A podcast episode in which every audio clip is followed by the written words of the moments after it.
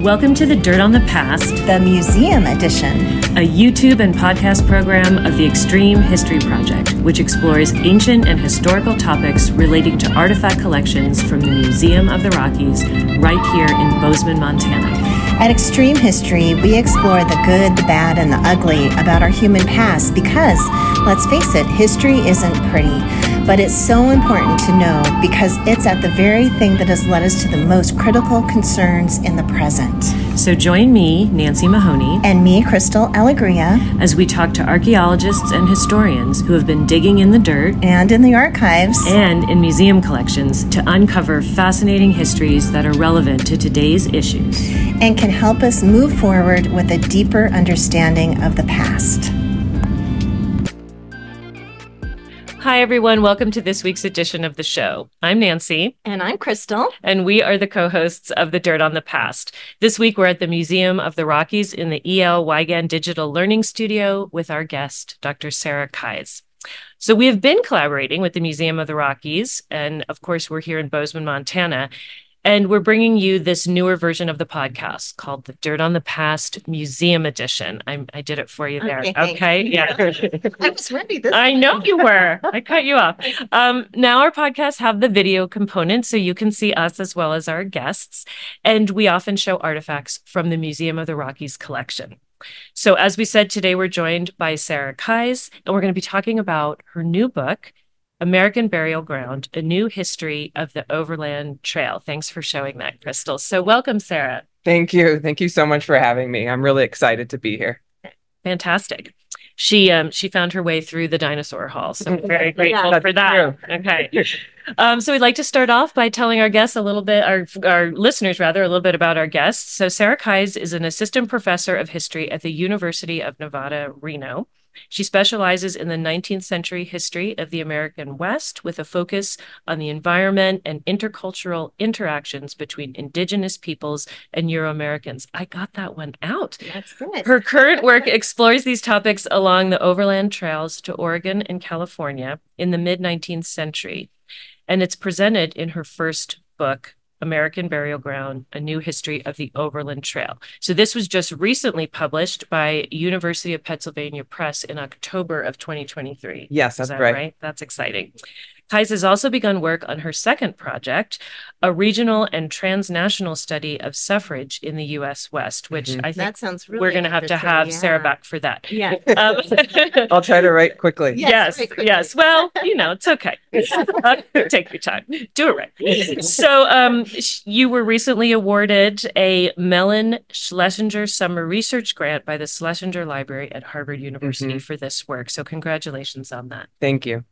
Well, Sarah, we're so excited to talk to you today about the Overland Trail and all the associated trails that go with that. But first, we really want to ask you how you got interested in history. What mm-hmm. brought you, you to the field of history? Such a good question, and one that's always hard for me to answer because I honestly can't ever think of a time when I wasn't interested in history. Uh-huh. I was always reading, um, you know, historical fiction books, even when I was quite young, right? So when I just started reading, like six, seven, eight. Um, but I think a, a real turning point for me that really deepened my interest in history was just a chance to travel the West, right? Mm-hmm. So we would take driving trips in the summer with my family and and we would go, you know, to museums and national park sites um, and that experience was really different than the experience I was having in reading these early history books. Oh, interesting. Mm-hmm. Because yeah. a lot of those early history books were, you know, the Revolutionary War and like men fighting around spindly trees. And I just didn't recognize that landscape in the West. Yeah. Um, I remember one trip we took, we went down into the Southwest when I was about eight. Um, and we went to um, Chaco Canyon. Uh, yeah, yeah, it's amazing. It's what amazing. do you like about it? Um, well, everything. I'm an archaeologist, and I remember not really knowing about it until I moved out west. I was interested in archaeology in Cyprus, in the Mediterranean. And when I saw Chaco Canyon, that was it for me. I switched to doing the Four Corners area, ancestral Puebloan communities. It blew my mind. It's some of the most beautiful, interesting architecture, and a lot of it is still um, under discussion about how it all mm-hmm. came to be and why it didn't persist longer. It's an amazing place mm-hmm. in the middle of the desert. Yeah. Mm-hmm. yeah. Yeah. And so you articulated that, articulated that so much better than my eight year old self could when I went to that site. But I remember that I was there. And just like you, I had this feeling that it blew my mind. Right. I didn't know anything like this existed in my region. Nothing had prepared me to understand this. And I just remember asking my mom to buy me every single book in the gift shop that we could get our hands on that would help me know more about this. Um, and that was really the moment when I felt really connected to the history of the region. And then I also began to see the ways in which perhaps the West, and particularly the history of Native peoples, hasn't been seen as as central to US history, even though it absolutely is. And there's a depth there that I think really connects our landscape to a longer history that isn't always as obvious to folks. Mm. I think that's incredibly well put because that theme really comes through in mm-hmm. this book. And I, I haven't read other uh, work by you, but this, your book and your perspective on it really blew me away. Um, so we mentioned that the topic today is your book and it's about this new history of the Overland Trail. That's your post colon title. Mm-hmm. Um, and you take a, a, deeper and more analytical look. You're looking at cultural practices surrounding the creation, the use of the Overland Trail, uh, its place in the American imagination, and the long term consequences of caring for the remains of the overlanders who perished on the trail before they got to California. And a lot of that I I think you mentioned at one point in the book, or maybe a, a, a, previous podcast you did, that the Overland Trail seems like that's a history that's been done, mm-hmm. and it, it it didn't feel like a topic that might be ripe for a fresh approach, and so it really interested me to hear that you were coming to speak and that this book was out and i wanted to understand more. And what you talked what you just mentioned about Native people being so much more central to understanding the history of this country and their perspective, their role, that all all surrounding that. So for me, that's what you were able to do in this book to give a whole new understanding to the trail. So let me say a little bit more and then I'll get to my question. Um, so you speak to the thousands of people who traveled out on that trail, Euro Americans, um, the epidemics, the diseases, um, and the violence uh, that ultimately littered the trail with over 6,000 probably human remains. That's an estimate, I suppose. Um, but it, this is not a book that is meant to um, recount pioneer heroics and their hardships. So I, I personally was blown away because you present a history of the trail in an entirely new context of this early mid 19th century death and dying and the profound existential and cultural challenges that the overlanders themselves faced in dealing with that. When a loved one or fellow traveler died along the route, they're away from family, they're in a strange land. But then you broaden this out to a context that includes this very long fight. I don't think I ever understood really how many decades before the Indian Removal Act was passed that people knew this was coming and they were fighting it in so many different ways. So, fight by these indigenous nations to prevent forced removal from their homelands, which were recognized as such because they contained the burial grounds of their ancestors. Mm-hmm. So, the link between burial grounds, placemaking, and sovereignty is really made explicit in your book. And your thesis that the graves of the overlanders who died along the trail eventually becomes a reason for the US government to lay claim to indigenous lands and ultimately um, is a means of dispossession and colonization. Now I'll get to my question. Sorry. that was a lot. That was a lot of background, and we want to get into more of that. But yeah. first, we just thought maybe you can begin for everybody by giving us some of that background. So begin by giving us some background on how many people decided to travel west on these overland trails because there's really more than one mm-hmm. where they split. Um, who were those people? And then why were they going knowing it was likely to be such a perilous journey? Yeah absolutely. Right why would you put yourself in that situation? Right yeah, right. Um right. and i mean the reasons for that are really material and cultural. Um but you know let's start with the rough numbers. From 1840 to 1860 you have over 250,000 people traveling, as you say, these multiple uh, trails. And, you know, that doesn't stop in 1860. So, you know, one of the older features of trail history is that by the Civil War, this is over. We've moved on to a new era in the 19th century. But that's not true. People keep traveling. And in fact, some historians have done research that there's actually an uptick in immigration west during the Civil War because things are so fraught um, on the edge of the United States. And then, you know, certainly the train's going to come in, but that doesn't mean that people still aren't using wagons and traveling overland.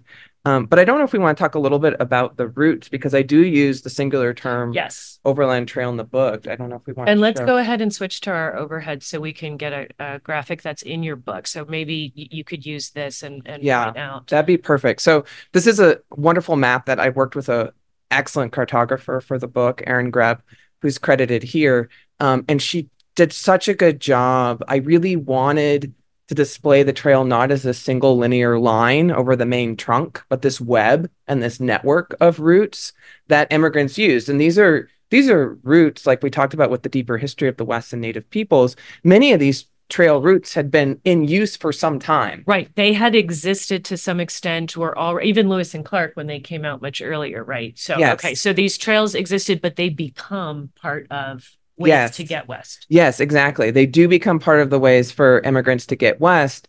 And they're taking these different routes, but uh, the journey is really linked in people's minds as this monumental migration where you want to get to the Pacific coast. And so, regardless of the specific location of where they traveled, the meaning of this experience of making it all to the way to the west um, creates sort of a link and a synonymity between all of these routes in people's minds, both then and now. So, absolutely, we need to be precise and distinctive about the physical location of peoples as they travel. But this idea of taking this westward journey overland um, is really key. And one of the ways we can see this um, being articulated in the past in the United States is that when the when the over when the Library of Congress creates a subject heading for all of these immigrant diaries, they just create one overland journeys to the really? Pacific. Wow. Yeah. And so huh. you can further parse them with Santa Fe, but there's one major category when you're looking through the catalog for those. Um, and so I fell in line with that because I do take such a cultural approach to this migration. And that's something that's distinctive about this book um, as well. That's great. That's great. Well, I wanted to continue on and talk a little bit about um, this trail, but some of the other trails that you talk about in the beginning of the book as well. So, um, in the first chapter, you really talk about the twin migrations of the Overland Trail and the Native American people being removed from their homelands. And so we probably think about this when we think back to our, our history books, we think about the the Trail of Tears, about the Cherokee Trail of Tears. But you really, in the book, go much more in depth and talk about just not the Cherokee Trail of Tears, but all these different migrations of Native people, Indigenous people out of their homelands. And so, if you could talk a little bit about that, Sarah, um, and then also, could you talk about how these um, Indigenous removals from homelands are linked with the Overland Trail? Mm-hmm. Yes, definitely. And that was the piece of the book that took me the longest to figure out. Yeah. Um, and I also think it's the piece of the book, and you all sort of gestured to this as well from your reading that I think makes the most difference to the story. Um, and so it took me a long time. I was very committed to it, uh, and I and I really think that I wouldn't have been able to write this new history of the Overland Trail if it wasn't for the way that the field of Native history and Western history has developed even in the past five to eight years with these books that have come out. And so I'm I'm really indebted to earlier Overland Trail scholars, but I'm also very much indebted to this newer scholarship that's foregrounding Native people in US history.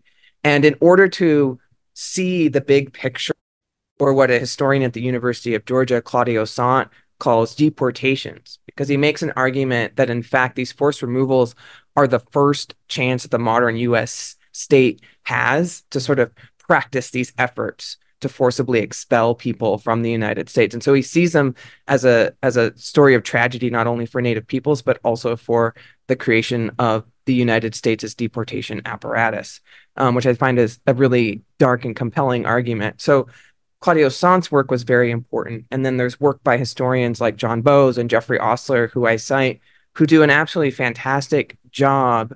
And that, you know, the Cherokee story is so iconic, the Trail of Tears, but that's just one nation. Yeah. Right. Yeah. Right. And so now when we see the most multiplicity of nations who the United States removed and the trails that really web across the continent in the similar way that the voluntary migration routes web across the continent, we get a much more complete picture of the scale of these forced removals and the impact they had on native peoples and on the lands that eventually the United States takes. That was a really helpful graphic also that you mm-hmm. had. Maybe we can just overlay that right. Thanks so much, Ashley. Um, all of these, I had to go through each one. There's nine different, and I had no idea how many were coming from much farther north mm-hmm. along the Great Lakes region and again out west. I was thinking more of the southern mm-hmm. examples that I was more familiar with. I had no idea. Yeah, and that's really a key contribution that John Bowes made in a recent book. Um, and then Jeffrey Ostler built off of that in his book, Surviving Genocide. Um, and so, as I said, I'm indebted to their scholarship here, but I really love how this visual displays that. And you can also see, you asked about the connection between the voluntary overland trail and forced removal routes. What we can see in this map is that these people are ending up on the eastern edges of the trail. So there's an over classic overland trail spot, Independence, Missouri, right? Right up there right. along the edge. Right where the taking off points mm-hmm. are. And they're being completely removed from here. They're over the mountains, the Mississippi, and then that's it. It's like they want them to stay here and they don't want them to go farther west. I mean, I guess they know there's other folks out there, mm-hmm. but you, it seems like that's not by accident. There's mm-hmm. already these designs on what might be to come. Mm-hmm. mm-hmm. Yeah, I'd agree with that. Um, and actually this so another way i was able to make this this link between these two very distinctive migrations but the voluntary migration of the overland trail was really influenced by this anti-colonial movement that native peoples um, engage in you know for decades as you were gesturing to earlier and it's an anti-colonial movement that's based on a defense of homelands because of their possession through their ancestors graves and how that makes those homelands sacred and emotionally and how they're emotionally attached to them and how that's an enduring attachment that cannot be sundered. And is actually one of the foremost proponents of removal who led me to understand this connection. Because Andrew Jackson, President Andrew Jackson, who many people know, um, really pushes the Removal Act through Congress. It barely passes. I didn't realize it was that close. It's so close. Uh, yeah. Wow. That's a, that was also again you just hear about it, but I didn't really know. It, right. It was literally just could have been an, another person or two. Yeah. It's it's such a good example of the contingent nature mm. of US history and mm-hmm. specifically the ways in which Yes. Yes. Um, which is another another theme uh, in US history and in the book. Um, but Andrew Jackson, he's giving a speech to Congress after the Removal Act has passed, and he's basically giving them an update on how it's going. And, you know, spoiler alert, it's really not going well because um, the government doesn't care to preserve native life on removals. They're underfunded, they're ill organized, and Claudio Saunt's book is really useful for understanding that aspect of it. But Jackson's giving an update and he's trying to to make it sound because Congress was so split that it's really not so bad. And one of the things he says is that, you know, honestly, what native peoples are doing because, you know, we're forcing them to do it is really no different than immigrants who are voluntarily going west looking for new opportunity is what he why would he say that? Like like what is he saying here? And then I I began to to do more research and see the ways in which not only dispossession enables expansion and possession of whites, but the ways in which the conversations Native peoples had pushed to the center about graves as not only markers but claims to space will also begin to infuse these voluntary westward migrations um, because they're they're using similar ideas to justify expansion, um, just as Native peoples had tried to to fight dispossession with them. That linkage is is pretty powerful, um, and again, to come from that source, that was mm-hmm. a revelation for me in your book. But also, can you, before we move on, tie in how the very powerful arguments that spoke to a lot of other Americans about anti-removal because of where their ancestral burial grounds are this tie to this place mm-hmm. because that is not a new thing or a thing only that native american uh, people in those regions felt strongly about mm-hmm. people all over anthropologically you know mm-hmm. we see that's very much how you lay claim and feel that you are in your homeland um, so there were people who were very empathetic to that as we see that whole idea very close vote um, so to lessen the strength of that side of the argument is this idea of the vanishing Indian. So, to talk a little bit about that and how you weave that into this period to explain then the forced removals.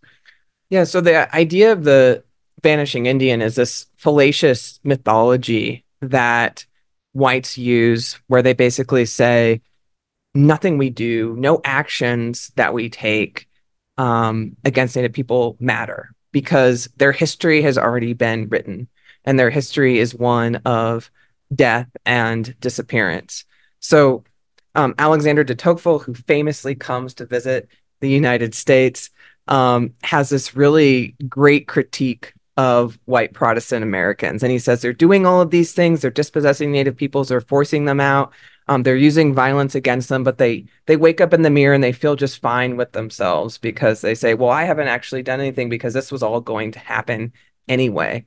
Um, and so that's a way in which um, white Americans skirt the blame um, for dispossession, and it's also a way that they can make an argument that Native graves left behind don't really belong to Native lands or Native peoples anymore because they're gone. And so white Americans, as the new settlers in this region, will become sort of the new protectors and memorializers of these dead who are a people of the past. And when the Native people make their argument, it's very much an argument of their presence.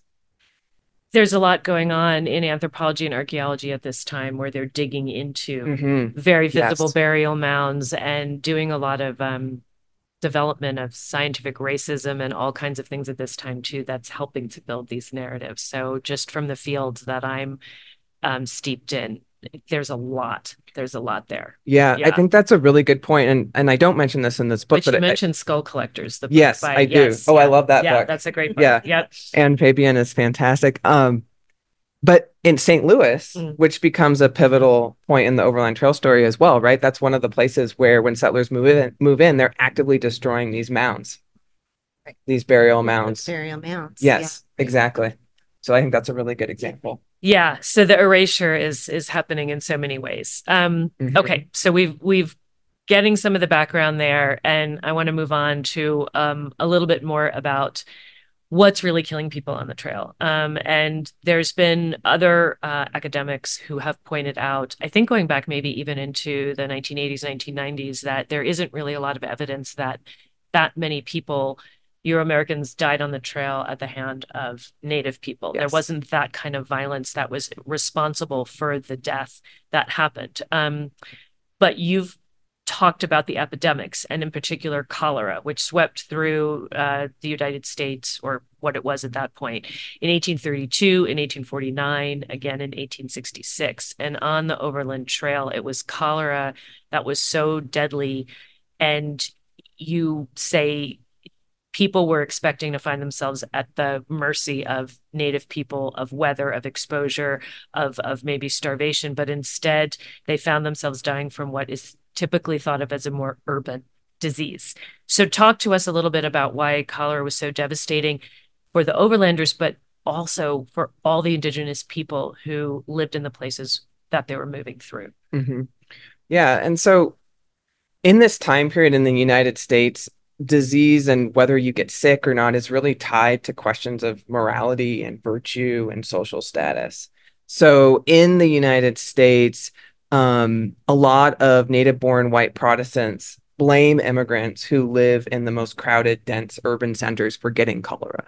That it has to do with the fact that they drink too much or they have loose morals or all of these other things. I mean, cholera is a bacteria that's spread most easily through water sources. So, you know, if you drink water that has it in it, like you're very likely um, to get sick and die. Um, at the same time that these sort of poorer neighborhoods and growing urban centers in the United States are seen as sources of disease. There's a parallel development that says that the West and the plains are the healthiest region in the world. So Francis Parkman, the Bostonian who becomes a, a very famous historian in the United States, takes a journey across the plains, across the Overland Trail in the early 1840s, um, precisely for this reason, hmm. for questions of health and enervation and strength. Um, and so when immigrants are sort of gathering on the edges of the trail, even as they know there's cholera in the United States in 1849, they're saying, you know, as long as we can get across this line, um, as long as we can get out into the West, we might be able to evade this disease. Um, it doesn't happen. It, no it, such luck. partly doesn't happen because they don't wash their hands and they don't know where they should go to the bathroom. Yeah, yeah, exactly. And it's it's just simply crowded, right? That's one of the other old tropes of the trail is that there's a string of covered wagons and then just empty gorgeous plains landscape right? But this is this is a crowded migration. One of the immigrants who traveled in this gold rush time period of 1849 says you know the trail reminds him of being on broadway in new york city. Because you you had to leave at a certain time weather-wise to make it across. So it wasn't like people were just whenever they wanted going. So yeah, right. The, the, crowding. Right, exactly. So it's crowded, and in fact, you know, we were talking about the nature of routes and how people travel. So cholera makes immigrants run away from other immigrants. So they'll actually like they'll be on the main line, they'll see it's crowded, they're worried, they've heard there's cholera up ahead, and so they'll do a diversion off. And so there's these little spikes that grow as as people are going off the trail. Um, and immigrants who've been primed to see quite wrongly native peoples as aggressors, which, as you point out, has has long been disproven. Uh, they'll actually say, you know, I'm going to take my choice. Like I, I would rather go out on my own with my small company than stay along this main route and potentially get cholera. And so you can see these these calculations that they're making. Now, so for immigrants, cholera on the plains is something that's really new and different, and it challenges their conceptions of the trail in the West. And it's really going to set the groundwork for making the trail into this American burial ground. Uh, for Native peoples, you know, cholera is part of a really long, dark history of settlers bringing diseases and decimating them. And so, you know, Native peoples could have told the immigrants that they could just as well get disease on the plains, right? These are peoples who've dealt with smallpox um, and other diseases that have been brought by colonizers, and cholera is another phase in that destruction.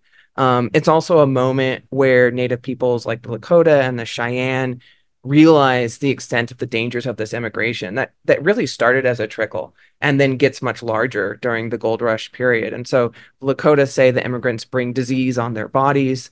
Um, the Cheyenne, you know, point to immigrants as sort of setting off what they see as a major moment of demographic destruction of their nation. Um, and it is. There's a major outbreak in the summer of 1849 um, in a you know multi-nation camp that's part of a gathering close to the trail, and it's it's really devastating. So Native people are talking about this mm-hmm. and they're aware of it, and it just seems like that part of the narrative is always left out when we learn or talk about these overland trails and the pioneers and what they were afraid of. Mm-hmm. We don't really bring that history in as much. And as you said, I feel like a lot is changing in in the histories that mm-hmm. we're telling now, and mm-hmm. that's such an important component. Yeah. yeah. and that and um, I'm really indebted to um, two historians who've worked on this. They published a few articles about um, Native people's reactions to cholera on the immigrant trail. So that was a big big component of my research there. Um, Ramon Leikers and James um, Powers. Yeah.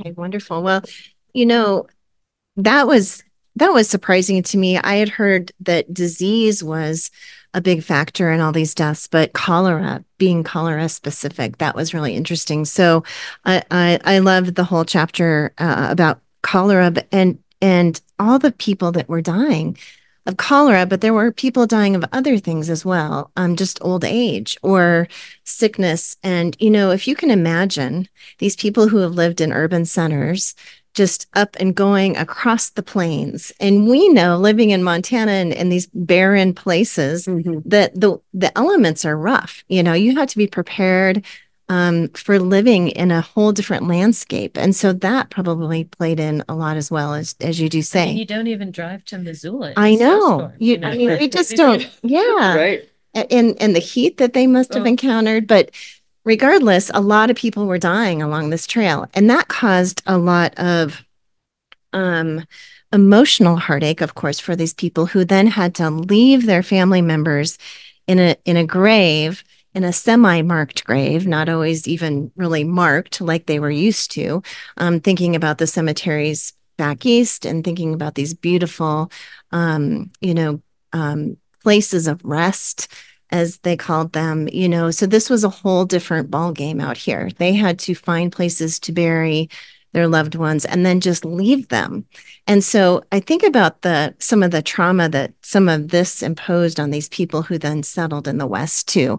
And and we talk a lot about that, about the trauma that um, people were settling in the West were having from the fighting in the Civil War, but I had never really thought about the trauma that people were experiencing on this trail that then they they lived with the rest of their lives. But anyway, when people were sick and dying, those um, they had to be cared for, and then when they were dying, they were dying in ways that were not wonderful, like dying in the you know the back of a wagon box, being jostled all around on this trail and and then they had to find a place to bury their loved ones so it's this whole strange idea of um, you know burying someone outside of a cemetery outside of this this sacred place and that really then ties into the sacredness that this trail becomes. But anyway, so I want you to talk a little bit about that.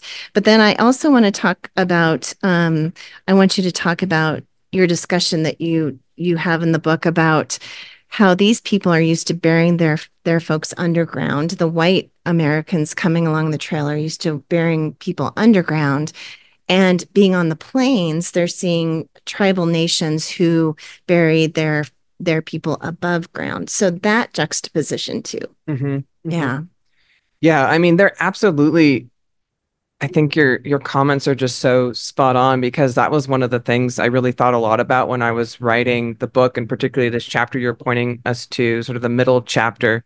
That that middle chapter is really sort of like the seed of the of the rest of the chapters. Like I was like, there's a lot more to do here and to say because this was so important to them. But certainly trauma is at the center of that. And there's quite a bit of scholarship on Civil War trauma. And I saw many of the same themes playing out on the trail but this is happening, you know, decades earlier. Yeah. So I think that's really significant to think about. Um, and also the imagery of death on the trail.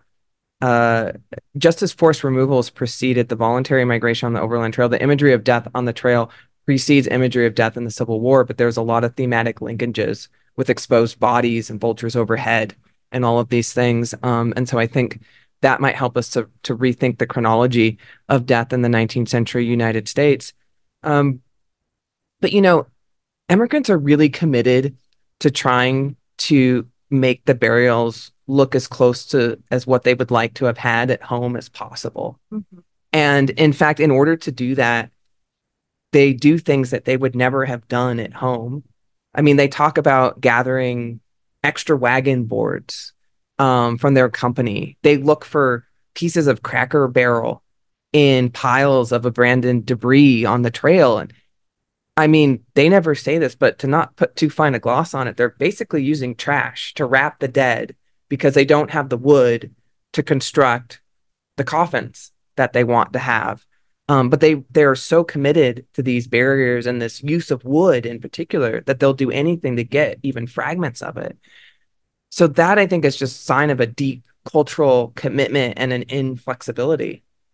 But one of the things that that surprised me, and you mentioned the difference between Protestant focus on burying underground and then tribal nations' use of aerial scaffolds or sky burials on the plains. One of the things that that surprised me is the syncretism of burials and the ways in which um, Native peoples like the Lakota adopted some elements of white burial practices. So using wooden coffins and placing them on top of elevated scaffolds or draping the wooden coffin in an American flag, which was a sign of their beneficial alliance with the United States in the 1850s. And then on the part of white immigrants, um, these people who traveled the trail, you know, they'd read about Native peoples, they'd read racist stories of of violent savages, they they'd seen images of burials in the West that were designed to make them look down their noses at sky burials as inferior and backward um, and bad for the dead. And they get out on the plains and they have this really strong fear. And there's some evidence that they, they should be fearful of this that wolves are digging up the dead on the trail, that they're digging up these immigrant burials. And a, a few of the immigrants start to say, well, given this context in this strange environment that I'm not accustomed to, um, should should we be considering this other option that native peoples use? And so there's actually a conversation about that which is really i think it's significant even though it doesn't come to full fruition because it shows the ways in which how to bury the dead is is such an important question. And then how ultimately immigrants as a whole double down on below ground in the ground burials even though that might not have really fulfilled their hopes for maintaining and preserving the sanctity of the corpse in the ways that perhaps being more flexible would have. Right. This chapter was pretty amazing, I have to say. and it and it just um, brought up so much food for thought about those two ideas. But I want to talk a little bit about, I want to continue that conversation and talk a little bit about some of the artifacts that the Museum of the Rockies has. Because as you were saying, people were um, were were burying their their folks in in anything that they had. Wood was the best, but if they didn't have wood, then they would bury them in blankets, in quilts, in robes. And so we have a quilt from the Museum of the Rockies that was brought west over one of these trails. Wow. So let me grab um let me grab the quilt and maybe Nancy you can um I'll move the book yeah. and we will um have it out here. And we can talk a little bit about um what we know of the quilt which was donated. So we have a little bit of that there. Okay. Well done, Crystal. That's a big do you want to do it the other way? Just because I'm not sure we have enough there. Oh, no, I mean, there we go. Oh, wow. Okay. So let's see. Let me get to my quilt notes here. So um, this is a this is a quilt that was brought by a, a woman whose name was Lucy Nave Tinsley and the, and by her family. And this is called a log cabin design quilt. And you can you can completely see the log cabin design that, mm-hmm. that is on here. But um, Lucy Nave Tinsley came across the Oregon Trail and she came with her family and they came up then the Bozeman Trail to Virginia City, Montana. And um, and so she had this this quilt in her family. So when we were talking about doing this podcast with you, we asked the museum if they had anything in their collection that would kind of represent the um, the Overland Trail or any of the trails, the Oregon Trail, the Bozeman Trail. And so Melissa Dawn, who is the um, the curator, the collections um, person here, um, gave us a list of a few objects, and we picked this quilt because in your book, you talk a lot about how um, people were buried in quilts, mm-hmm. and so, um, so I think this is appropriate for that conversation. It, er, you know, that idea of burying them in a shroud or shrouding them mm-hmm. in personal belongings like these quilts. Of course, this quilt made it all the way to Montana. That's amazing. And it is now in the collections here at the Museum of the Rockies. And as you can see, it's pretty fragile. It's pretty um, it's there is some fraying along the edges. And melissa um, gave us explicit instructions not to touch the quilt. So, so we're going to look at it. So we're, we're, just going to look at it. looking at it. And i think from what we know about this that she made another quilt along the way they talk about but this was made in the in the mid to late 1850s Correct. So it was definitely before the Civil War, and then this journey was made, maybe even before the Bozeman Trail. We're going to look mm-hmm. into that to see, but they did end up at Virginia City. And the reason John Bozeman started that trail was because it was a, a, faster way to get to those gold fields when they were discussed. But but then, um, so the fact that it was preserved and, and passed down is amazing, but it could have just as easily ended up um, being used for somebody who passed along the way. So, um, I wanted to ask this question, and I don't know if you have an answer, Sarah, when you have been mentioning wood and why wood is so important.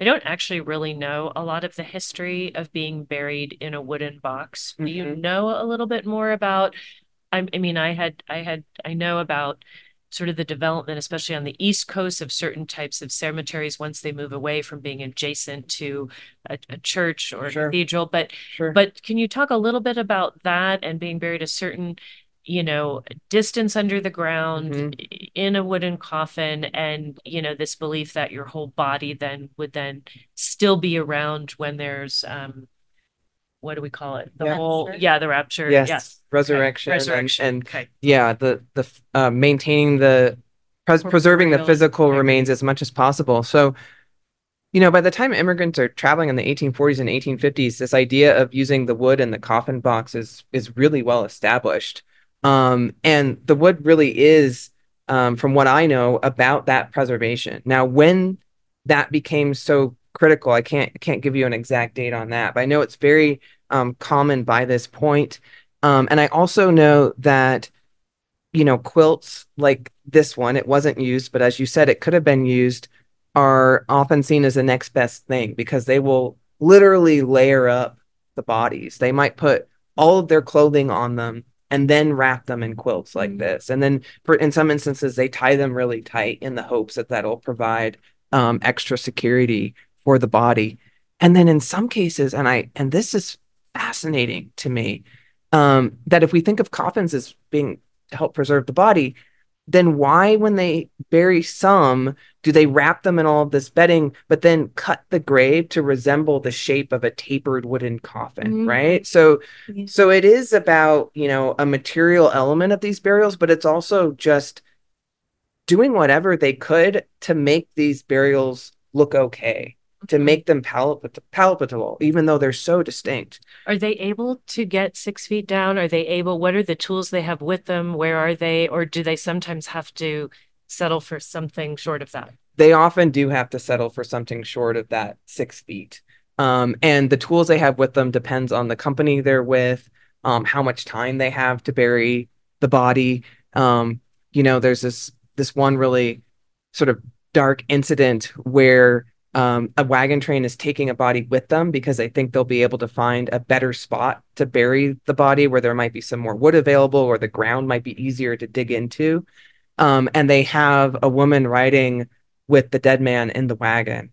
Um, and there's an accident and she falls out and she dies in that accident. Um, and so now they have two. And so they just make one larger grave, which is again not the normal practice for Protestants because you want the individual memorial for the deceased.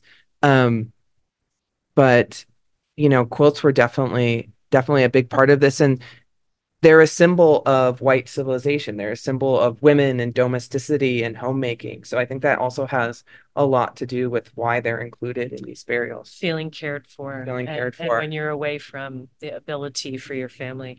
Okay, and then we have another artifact too that would be um, wonderful to look at. Are you okay with that, Crystal? Okay. I'll move this one over. Okay.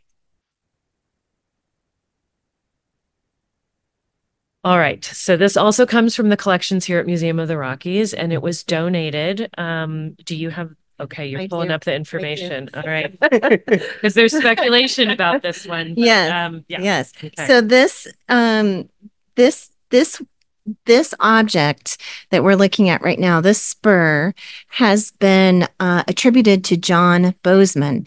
And if you haven't seen our podcast on John Bozeman, you should listen to that one um, because we do in that one talk about some objects that we do specifically know the provenance of and can trace those directly back to John Bozeman. Just tell them we have his gun here. It's cool. it's cool. It's cool. to watch. Right, right. and so, but this artifact we did not talk about on the la- that last podcast because this one is kind they don't know for sure. So the tag that is printed on one side says C.A. Fields, birds for sale.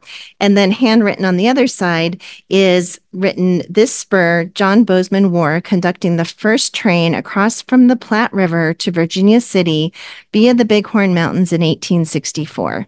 So So we thought it would be really interesting to bring this artifact out because it is an artifact that is linked to John Bozeman, but his time on the trail. Mm, mm-hmm. So this kind of goes into something the conversation we'll have next about how um, these trails became very memorialized and popular in our public image.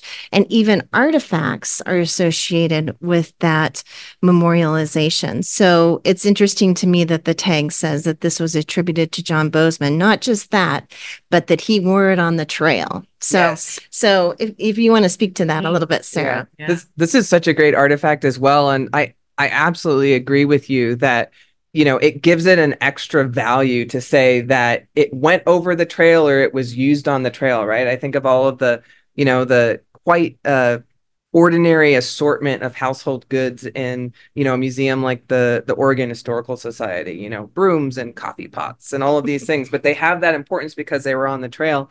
Um, actually, when I was doing research for this project when I was a graduate student. I went to um, the Winterthur Museum and Archives in Delaware, and they have a large um, collection of objects. And even there in Delaware, they had a couple quilts and then also dolls Oh, that were marked as being taken on the Oregon Trail. Wow. I mean, who knows? right. But oh, that oh, was part of the family Very lore. evocative, isn't it? Yeah. Exactly. children were coming out. And, yes. Oh my goodness. Yes, for sure. So I definitely see that artifact as falling in that vein. And again, this idea that not only people made it, but that they're material goods, sort of these material items that have this cultural significance of children, domesticity, or you know, the proper way to ride a horse according to to white Americans is is really important that they didn't lose it all they brought it with them and that was how they worked to reassert you know american civilization in the west right and so interesting to me I, I, know you mentioned this before but in the book you talk about how people had ideas and were envisioning the trail and had mm-hmm. all this imagery prior to even setting foot out on the trail you know before even large numbers of people there were all these stories and probably paintings and sketches and things that just gave people a sense of what they expected to find or see. Absolutely. So fascinating so fascinating. Mm-hmm. okay so we want to switch um, uh, topics just a little bit here and talk about um, the lakota. And you have in a chapter a discussion about how the migration of overlanders through there was really like a destructive invasion. So not only were they bringing disease, but that process of coming through the area, there's hunting, there's overhunting, yeah. there's trampling of, of grasses. So there's impact on the whole environment, ecosystem, all of the things that Lakota people and of course all those around them need to survive. Um, and the the livestock that might be coming out is eating up grass that local animals might be eating. So it's it's very much a disaster on a lot of levels for native people in those areas. So could you talk a little bit in particular about the lakota and um, how they tried to use some diplomacy and tie in and leverage the symbol of death? You mentioned an American flag draped over um, a, a, scaffold burial. Mm-hmm. And they wanted to try to push back against this migration and this colonialism um, uh, on their lands. Mm-hmm, mm-hmm. Yeah, absolutely. And you know, I think that that you know, drawing us to the widespread environmental destruction of the trail is really important. And in some ways, and we talked about this before, there's a small window that immigrants travel. Right, this is a seasonal migration, um, but their effects are felt throughout the year. Right, and probably no worse time than winter when resources are at their lowest, but immigrants have gone. And you know, Lakota people had and had established a beneficial relationship with the United States for some time. And the increase in overland immigration is going to change that calculus. Um, and again, I talked about the importance of of work on the history of Native peoples. You know, Pekka work yeah. on Lakota America yeah. Is is really pivotal for me to helping better understand what was going on at this time. But I also, in terms of centering the symbolism of the dead and thinking about the use of the dead and funerals as a form of diplomacy, I also see something different happening in this one instance um, than earlier historians. And and this this particular instance is the way in which the funeral of a teenage girl who's the daughter of a Lakota leader, mm-hmm. um, Spotted Tail, comes to see what I play as a pivotal role in Spotted Tail's attempt to not only compromise with the United States and United States officials, but also to reassert Lakota presence along the trail. Um, and what happens is that we're talking about the immediate post Civil War period on the plains. There's been an uptick in this outright military aggression against native peoples. Historians, you know, used to talk about this period post Civil War as the the Indian the Wars, Indian Wars yeah. which you know seems to suggest that you know native peoples are are attacking the United States, and it's it's really absolutely the reverse of that. These are defensive military maneuvers that are made to protect their families and their livelihood and their land in the face of US going back on treaty agreements and the United States bringing more military forces to the plains. Um, you know, Jeffrey Ostler's work, I mentioned earlier, he's he's talked about forced removals as a form of on his next book now, which deals with this later portion of Native history um, on the plains. And you know, he says that some of these these military battles where the Lakota were able to outmaneuver the United States, it's not simply that they they won; it's that they were they were literally on the cusp of you know a genocidal massacre and they were able to get out of it that that what we see as battles could have been so much worse if it wasn't for the military prowess of these nations. Um, now spotted tail as a lakota leader has always been known for pursuing a path of diplomacy more than military aggression. But one of the things i i noticed in focusing on how he brings his daughter back to the united states back to fort laramie um, is how savvy he is and how much he's calling the United States out for their broken promises. So Fort Laramie, of course, is a major stopping point on the Overland Trail, but it also is and always has been a syncretic Lakota U.S. space, a, a space where they came to trade and collaborate um, for the good of both people in the 1850s. And by 1866, that isn't the case. But Spotted Tail his daughter dies. And so he sends a message to the US military commanders at Fort Laramie. It says, you know, my daughter Miniakui has died. I'd like to bring her back to the fort. I'd like to bury her here. And the US military officials are all excited. They're like, this is a sign he wants peace. And he does on some level, but he also wants to hold the US feet to the fire with this ceremony. And he wants to use it as a way, not as acquiescence to US presence, but to reassert Lakota presence at the fort. And so he brings her body in. And the subsequent ceremony that's conducted is very syncretic. So there's a bar- there's a scaffold burial, which is in keeping with Lakota custom. There is, you know, somewhat of a Christian ceremony that's conducted by the military chaplain. But during the ceremony, Spotted Tail also has the chance to speak. And he talks about his people's long presence at the fort. You know, his his daughter is um, her remains are um, put on a scaffold very close to one of her relatives who was buried at the fort some time before. And so he he talks about this moment where the fort really was not only a U.S. space but a Lakota space, and he reminds the U.S. of their obligations and hopes that they will do better in the future um, and not continue on this path of aggression and breaking promises. Um, and he leaves her body there and it's a a signal to the United States that their Lakota are still very much part of this place, and also sort of a physical representation of Spotted Tail's hopes that the U.S. will change their course. Um, and the military officials say, "Hey, this means we've we've solved this problem, and and there's a different meaning for what Spotted Tail's trying to tell them." And by this point, the U.S., for reasons of racism, for reasons of aggressive um, seeking of land, they they just don't want to hear it.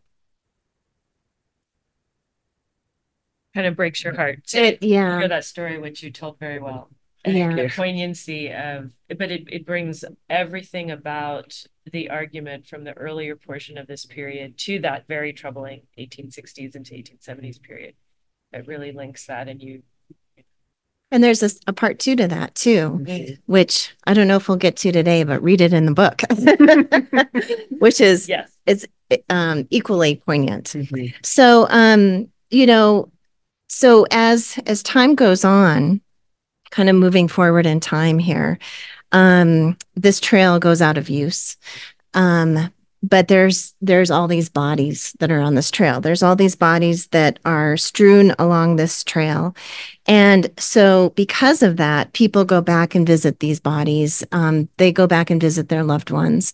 And then monuments are put up. And then um, memorials are dedicated. And historical societies are formed. And so as you say in your book remembrances of the dead played a key role in remaking the trail and the west at large into a white American space. So, can you talk a little bit more about this memory making? And I love that term that you use in the book, memory making. Mm-hmm. Yeah, absolutely. Um, and this is another sort of key aspect of my book that's that's really distinct from a lot of other trail histories that I, as I mentioned before, you know, tend to really stop in the 1860s. Um, and I think we really need this longer scope to understand the trail because it is as you said, people have preconceptions of what the journey will be. Well, they're also actively working to create memories of it through marking artifacts that's on the trail. Absolutely. Um, ongoing. day, yes. For sure. Yes. And there's a couple contingent events that that happen around the time of the Civil War that help to set this into motion. And that's really, you know, two of the, you know, textbook markers of the history of the US West, the Railroad Act and the Homestead Act in 1862. So the Railroad Act, because the Confederates have left means that the Union can take a more northern route, and that more northern route parallels the main trunk of the Overland Trail. And then the Homestead Act is going to help to ensure and support the expansion of white westward settlement in the late 19th century. So those two factors, the railroad and then white settlers, really support the memory making of the Overland Trail. Because the railroad wants to tell its the railroad companies want to tell their own history of monumental progress. And the trail graves are a wonderful foil. Look how dangerous and disastrous the trail was. You can see it from your car window. No, really, look over there. They literally have people on the trains pointing wow. people to these sites and some of these graves, and they're also mentioned in the guidebooks. So the railroads absolutely do this. And then they also talk about themselves as preserving trail graves. So we did the right thing we um uh, you know we recognize the sacredness of this legacy of those who have come before. You know we came and we moved these bodies out of the way so they would be preserved right when the railroad came through. So that's a big part of the memory making there. And then white settlers are, play a really important role in this as well. So one of the areas i focus on in the book is nebraska and the ways in which members of that historical society society go out and mark these these graves um, and draw the attention of tourists and settlers to them as saying, look, this is our longer legacy in this landscape. Um, we often think of white settlement in the West as like you put up a fence, you put up a house, a church, a school, those are your signs of civilization. In step with that, they're marking these earlier burials because it helps to give legitimacy and length to their presence in these lands that really don't belong to them. Right.